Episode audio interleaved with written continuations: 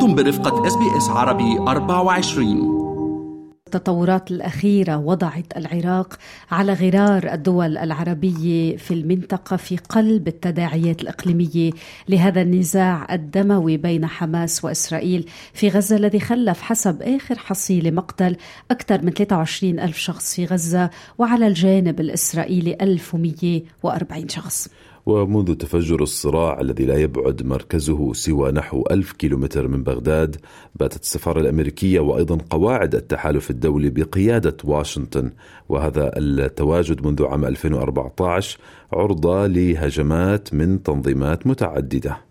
تبنت يعني معظم هالهجمات التي تشن غالبا بواسطة الصواريخ وأيضا الطائرات المسيرة ميليشيات شيعية سابقة باتت تنضوي اليوم تحت لواء القوات النظامية.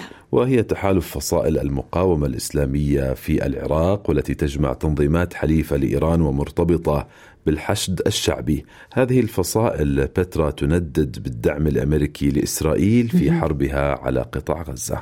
وفي ظل عدم قدرتها على بلوغ الأراضي الإسرائيلية مباشرة تهاجم المقاومة الإسلامية في العراق بشكل شبه يومي القوات الأمريكية يلي بيبلغ عددها حاليا 2500 عنصر والتي تضم أيضا في سوريا المجاورة 900 عسكري آخرين. بهذا السياق كان جدد رئيس الوزراء العراقي محمد شياع السوداني رغبة بلاده الثابتة في انسحاب التحالف الدولي بقيادة واشنطن وليضم عدة دول منها فرنسا، إسبانيا، بدعوى انتهاء مبررات وجود هذه القوات. فارس دعنا نقرأ تبعات هذا القرار آه، مع الصحافي من بغداد الذي ينضم إلينا مباشرة على الهواء حيدر البصير، مساء الخير حيدر لك في العراق. وصباح الخير من سيدني. صباح الورد ومساء الخير لك أستاذة بيترا ولأستاذ فارس ولكل العاملين والمستمعين في أس بي إس راديو. أهلا وسهلا بك حيدر ويعني رغم آه، فظاعة ما يحدث يعني في المنطقة ولكن نحن سعداء بأنك معنا في هذا الصباح للوقوف على تفاصيل ما يحدث قبل أن نحلل معا قرار الحكومة العراقية أو التعبير عن رغبتها بإنهاء وجود قوات التحالف. هل لك أن تطلعنا على آخر التطورات الميدانية؟ يعني قواعد عسكرية تتعرض لهجمات بشكل آه، متكرر وبشكل شبه يومي. هل يعني آه، تمكنت ونجحت قوات التحالف في التصدي لهذه الهجمات أم أن أنها تمكنت في بعض الأحيان من إحداث أضرار. ما زالت الهجمات تتوالى على القواعد الأمريكية في العراق وتتركز على قاعدتين آه، قاعدة عين الأسد في غرب العراق وهي أكبر قاعدة أمريكية في غرب العراق وكذلك مطار أربيل هي أكبر قاعدتين تتمركز فيها القوات الأمريكية نعم. هاتان القاعدتان تتعرض لهجوم شبه يومي أو كل يومين تتعرض إلى هجوم بالمسيرات والصواريخ قضية الخسائر غير معروفة لحد الآن حيث أن القوات الأمريكية تتحدث عن أضرار مادية وأغلبها يعني أو أعنف هذه الهجمات كانت حين أصيب ثلاثة من الأمريكيين أحدهم حالته خطرة في قصف في آه، مطار أربيل آه، قبل آه، أيام. طبعا هذا الشق هنا في في العراق الشق الآخر في سوريا.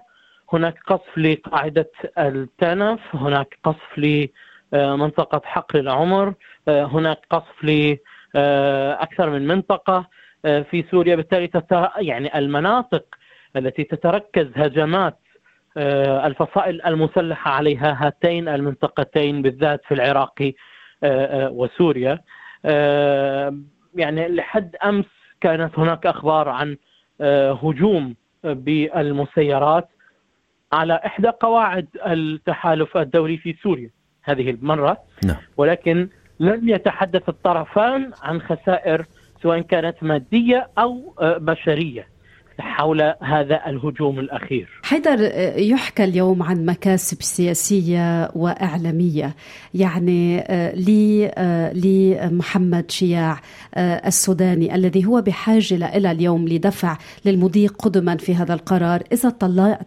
نظرنا إلى الوراء كيف تفسر اليوم أن إيران وكل الميليشيات القريبة منها والحلفاء السياسيين الذين يملكون أغلبية ساحقة في الحكم لم يستطيعوا حتى اللحظة على دفع 2500 عسكري أمريكي على الخروج هل هناك معادلة يعني غير منظورة في هذا الصراع وهل دعوة السودان اليوم ستلقى نفس مصير كل الدعوات السابقة؟ هذا الأمر أخذ صدى سياسي كبير داخل وخارج العراق. اولا علينا أن نعود قليلا إلى الوراء حيث إن البرلمان العراق بعد الهجمات في العاصمة العراقية بغداد المعروفة بهجمات المطار والتي كان من خلالها اغتيال قاسم سليماني وكذلك نائب رئيس هيئة الحشد الشعبي أبو مهدي المهندس قرر البرلمان العراقي بالأغلبية خروج التحالف الدولي أو القوات الأمريكية وخول الحكومة بالتفاوض. عندما استلمت حكومة رئيس الوزراء السوداني لم تتحدث عن جدولة خروج القوات الأمريكية. تحدثت عن الاستقرار السياسي وحصلت هناك لقاءات كثيرة بين وزراء في الحكومة بما فيهم رئيس الوزراء نفسه مع السفيرة الأمريكية إلينا رومانسكي إلى لدرجة أن الكثير من آه، الفصائل اتهمت الحكومة بأنها حكومة متعاونة مع الأمريكان خصوصا أن السوداني رئيس الوزراء هو من ضمن الإطار التنسيقي الذي تنضوي أغلب الفصائل المسلحة بأجنحتها السياسية تنضوي تحت مظلة هذا الإطار. وبالتالي آه، حصل هذا الإشكال السياسي. بعد بعد أحداث غزة بعد السابع من أكتوبر آه، بدأ الحديث يطول ويكثر حول ماهية وجود هذه القوات ويجب مغادرة هذه القوات. ولو كانت القوات قد غادرت لما آه، فتحت جبهة بغداد كما يرى بعض المراقبون.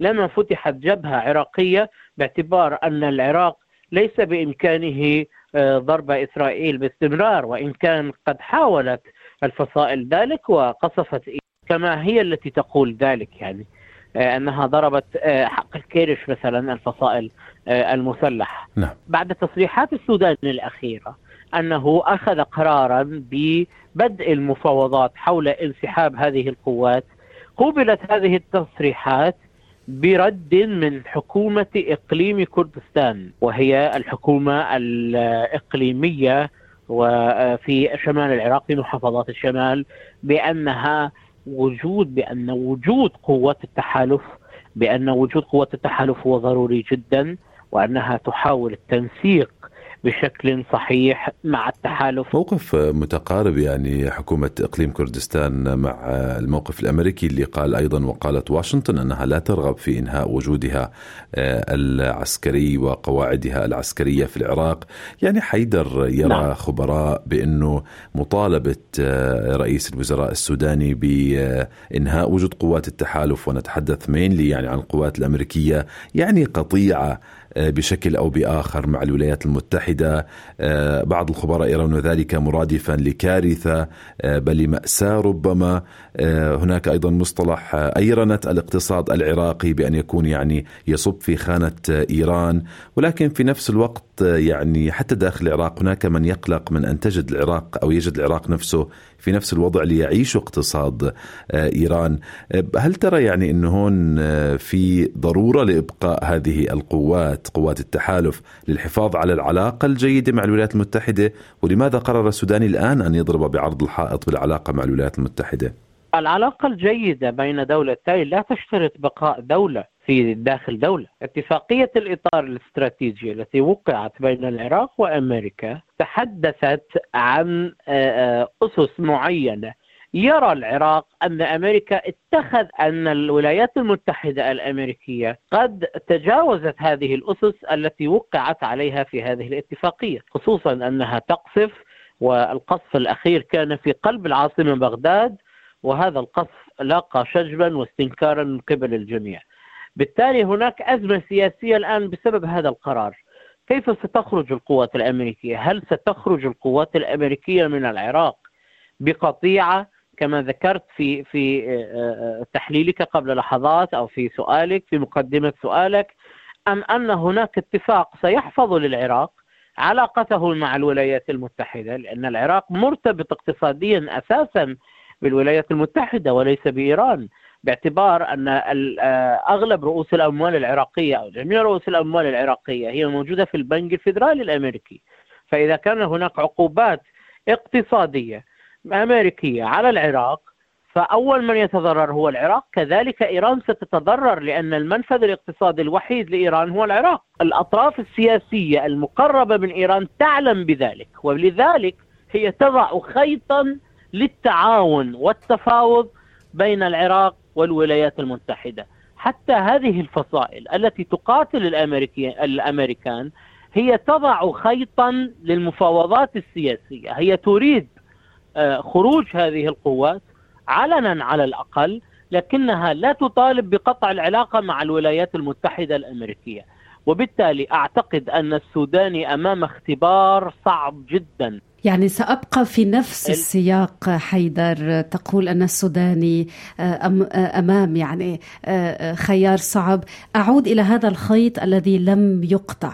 رغم بروز الصراع صراع النفوذ في العراق منذ 2003 يعني بين الولايات المتحدة الأمريكية وإيران ولا طرف قدر يزيح الآخر كليا.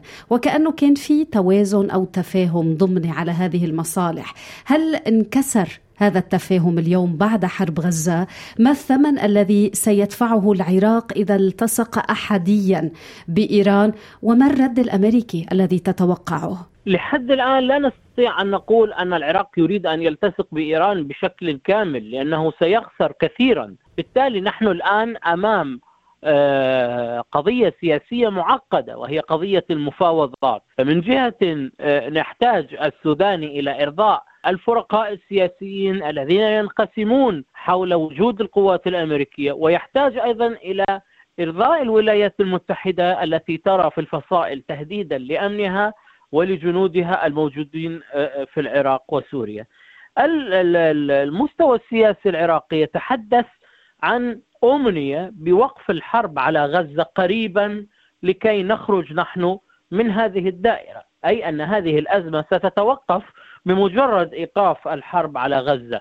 لكن وجهه نظر أخرى ترى أن الأزمة بين الفصائل والقوات قوات التحالف أصبحت الآن بعد هذا القصف المتبادل أصبحت منفصلة عن الحرب في غزة. وبالتالي السودان الآن في مأزق وأعتقد أن المفاوضات لابد أن تكون إقليمية الوسيط ربما. مثلا ممكن تكون الإمارات وسيط بين إيران والولايات المتحدة في في في فيما يخص العراق. ممكن تكون قطر التي تملك علاقة مع الدولتين. ممكن تكون حتى السعودية التي تملك علاقة أخيرة وحديثة آه، بإيران. على هذا الأساس هناك الحركة السياسية العراقية على المستوى الخارجي ستستخدم العامل الإقليمي لأن الفريق السياسي العراقي يعلم أن العامل المباشر أو العامل المباشر في المفاوضات الثنائية بينه وبين التحالف الدولي ليست مشجعا لأن البنتاغون قال بالحرف الواحد أن قواته ستبقى. وهناك من يؤيد هذه الرأي أو وجهة النظر هذه في العراق والذي يؤيد ليس فريقا واحدا بالتحديد حكومة إقليم كردستان. وهنا دخلنا في انقسام داخلي بين حكومة المركز والإقليم التي كانت يعني التي كانتا تصرحان بأنهما منسجمتان وأن هذه الحكومة أي حكومة السوداني لا تحتوي على أي خلافات مع حكومة الإقليم، بالتالي نحن الآن أمام مشكلة داخلية بين الفرقاء السياسيين ومشكلة خارجية في إطار هذه المفاوضات، كيف. نعم. يعني أعتقد من وجهة نظري أنه سيسار إلى جدولة هذا الانسحاب ربما على مدى معين. من خلال المفاوضات يعني بدون أي قطيعة. يعني حيدر أخيرا حابين نسألك أيضا هذا السؤال. يعني نحن على آه، بعد عام تقريبا وبضعة أشهر من الانتخابات التشريعية المقررة بأكتوبر 2025 يعني ننتقل من المستوى الرسمي والسياسي إلى المستوى الشعبي. يعني صور المعاناة آه، في قطاع غزة في كل مكان أكيد تصل إلى العراقيين والخطاب المعادي للغرب والولايات المتحدة. أيضا يكتسب زخما يعني في عدة دول عربية فهل ينسحب هذا المشهد على العراق أيضا؟ أكيد من جميع الأطراف الثقافية والمجتمعية في الشعب العراقي أو أغلبها رافض لما يجري في غزة ولكن هو لا يريد أن يزج العراق في هذا الصراع عسكريا لأنه يعرف أن هناك مشاكل اقتصادية ستلحق بالعراق هناك مشاكل كثيرة ستلحق بالعراق لكن هناك عاطفة كبيرة كباقي الشعوب العربية مع غزة من بغداد تحدثنا مع الصحافي حيدر البصير هل تريدون الاستماع إلى المزيد من هذه القصص؟ استمعوا من خلال Apple Podcast، Google Podcast، Spotify أو من أينما تحصلون على البودكاست